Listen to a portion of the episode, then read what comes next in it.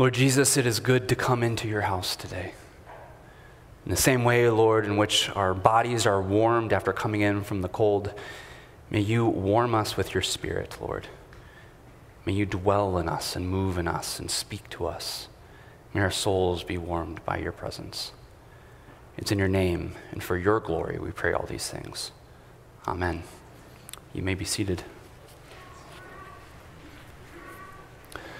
So, this year, I think more so than previous years, we uh, have received a lot of questions about Lent this year.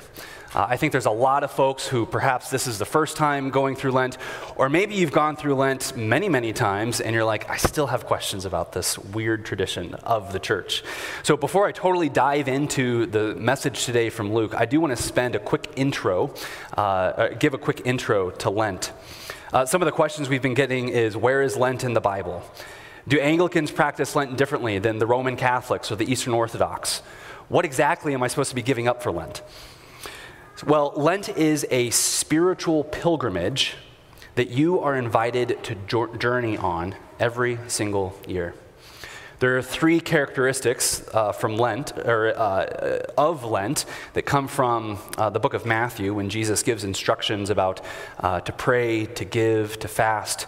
And those are the three hallmarks of Lent. Lent is a time of prayer, of generosity, and of fasting. So here at Restoration, that takes a different shape. So we pray together. Uh, we have a certain Lenten shape to our Sunday worship. So you've probably noticed that by beginning with the confession, which is a more traditional way of starting the liturgy. Uh, and then also, we provide to you Lenten devotionals. Those were in the basement the last couple of weeks. Uh, if you did not receive one of those, we now have them available at a table in the library for you to pick up uh, if you'd like. But that gives us a way to pray together as a church. And then also, we, secondly, we give generously together. So we'll share more about this later. Uh, Molly, our pastor of outreach, is going to be sending an email about this. But every year we have a Good Friday offering, and this year we're going to ask you to give above and beyond your regular tithing and give to New Life Ministries. And like we said, we'll share more about that later. But then thirdly, we fast together. Now, we haven't mandated a specific item that you give up for Lent, although some churches do that, and that sounds kind of cool. We might do that next year. But you might choose to fast from social media or from sweets or from alcohol, or if you're really bold and super spiritual, you'll fast from coffee. Uh, you might fast from listening to music in the car, something that would uh, allow you to examine your desires and remind you to pray to the Lord, Lord, I hunger for you. So in Lent, we pray, we give, and we fast, or we fast together. But like I said, it's a 40 day spiritual journey. 40 days harkens back to Israel's 40 years of wandering in the wilderness, to the 40 day flood uh, in Noah's day, or Jesus' own 40 days in the wilderness of fasting. 40 is the number of penitence and cleansing in the scriptures. But it is also a spiritual pilgrimage. God frequently calls his people to remember his mighty acts and for those of you who know your Bible well, you know that there's more to the word remember than just merely mentally recalling something. It's more than just a reenactment of history. When the Bible talks about remembering, it is a mystical participation in the mighty acts of God. So when I say Lent is a spiritual pilgrimage, I mean that you are invited by Holy Mother Church to mystically participate in the life of Jesus Christ. We walk with him as he journeys to Jerusalem. We remember his betrayal, his agony, his death, and ultimately his resurrection. And as we follow Jesus, as we pray like him and give like him and fast like him, we become more like him. So Lent is a 40 day spiritual pilgrimage with Jesus. If you want to learn more, we've got more information and resources on our website. Like I said, there's the table in the lobby or in the uh, library over there to learn more as well. So, where does this journey begin? What's the first stop on this journey? Where is the launching place of this journey? Well, Lent always begins in the wilderness. We join Jesus in the wilderness as he's being tempted by the devil. Now, often we hear this story and we think of temptations simply in terms of rules, whether or not they're being broken or obeyed.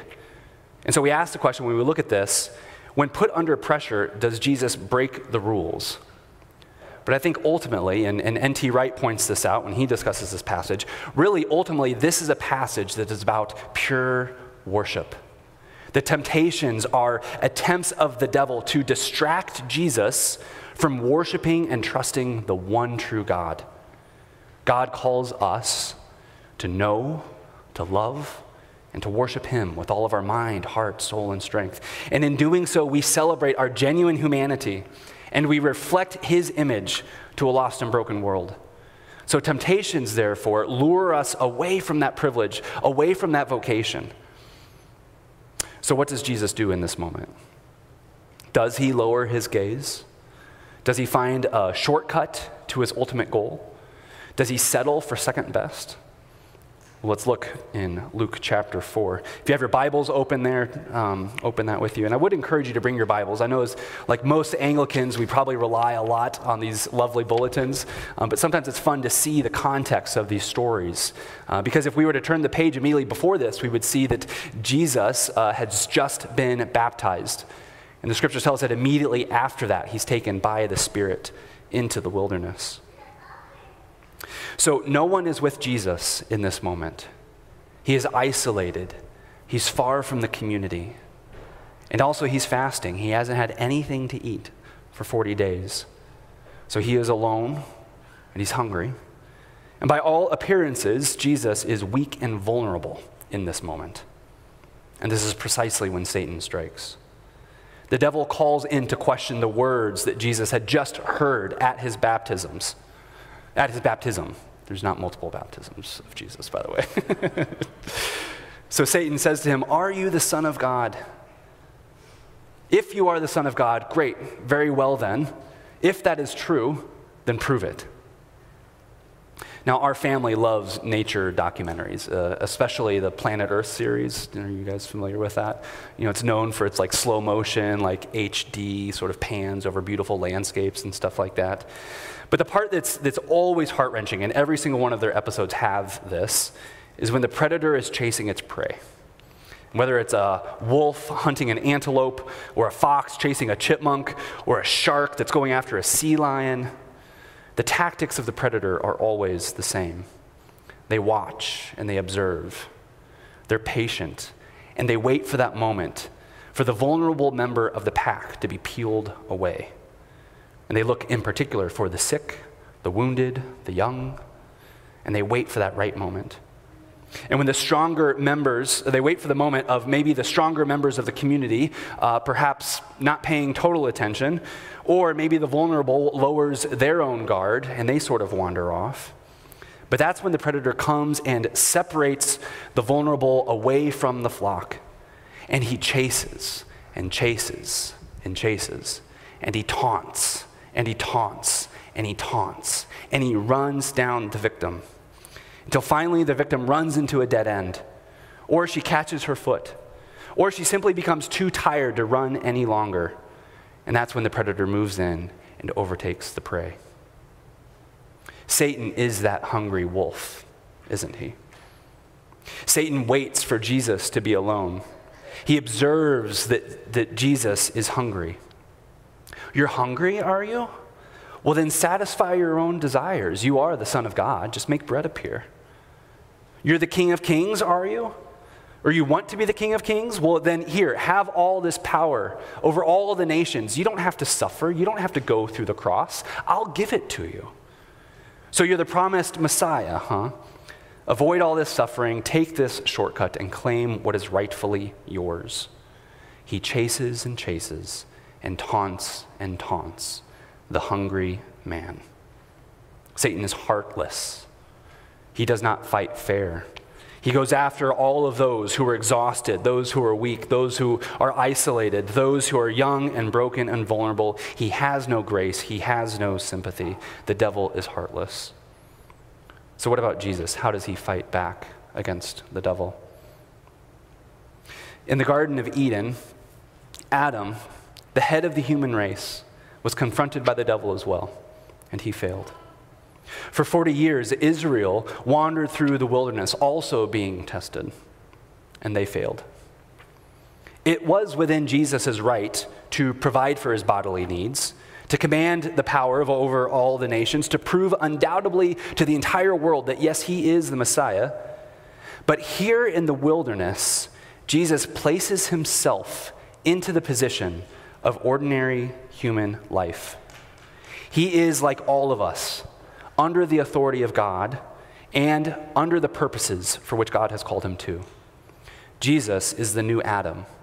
Jesus is the new Israel. And when confronted by the tempter in the wilderness, Jesus wins. Jesus answers that ancient serpent the living, with the living word, and he maintains single minded devotion to God. He is totally faithful. His faith in the Father overrides his bodily desires. His faith rules out any easy but costly shortcuts to glory, and his faith clings him to the words that had been spoken over him at his baptism. For Jesus, worshiping his Father was bigger and more precious than all the things that Satan offered him.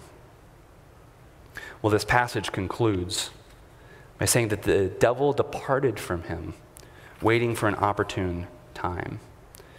If that sounds forbidding to you, then you're paying attention to the passage. Now, the wilderness is not where Jesus experiences ultimate victory over Satan. Satan, that hungry wolf, leaves this moment and goes back to lurking in the shadows, patiently watching and waiting again, waiting for Jesus to become weak again. But this battle, this one in the wilderness, has been won. As one scholar says, for the first time, for the first time in human history, a son of Adam has raised an effective defense against Satan. Isn't that great? For Satan, the writing is on the wall. And for you and me, we get this brilliant glimpse into the new life that is available to us through Jesus Christ the ability to actually overcome sin. What a hope. So, what assails you today? What are the taunting words that you hear day in and day out? What comes to mind when you are in the position of being lonely and hungry? How is the fact that you are a child of God being called into question today? How are you being tempted to prioritize your own bodily desires, your own vocation over God's calling above your life, upon your life? So, over the years, we accumulate bad habits. We start to listen to the noise that are around us. Our souls pick up wounds from the journey. And these cause us to lose sight of our good Father in heaven. When faced with temptations, we often fail. So, last week here at Restoration, uh, we celebrated baptisms. Uh, it was a lovely time, it was a beautiful time. Martin Luther says the Christian journey is like climbing through one's past back to the waters of baptism. And so, in light of that, we've placed the baptismal font at the back entrance of the sanctuary back there that lives in Him, now lives in us. So, my prayer as we journey together through Lent, these 40 days, that we together may resist temptation and be drawn more and more into perfect worship of our good Father in heaven. Please pray with me. Almighty God, whose blessed Son was led by the Spirit to be tempted by Satan, come quickly to help us who are assaulted by many temptations. And as you know the weaknesses of each of us, let each one find you mighty to save. In the name of the Father, and the Son, and of the Holy Spirit. Amen.